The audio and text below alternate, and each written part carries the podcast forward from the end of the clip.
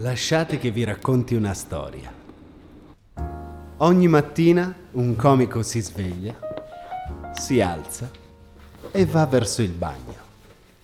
Lì incomincia a ossessionarsi, a guardarsi e a riguardarsi. Ci ripensa anche mentre cammina per il corridoio pieno di piante della vicina. Poi ricomincia a riguardarsi davanti al computer, bevendo un caffè. Una domanda lo attanaglia.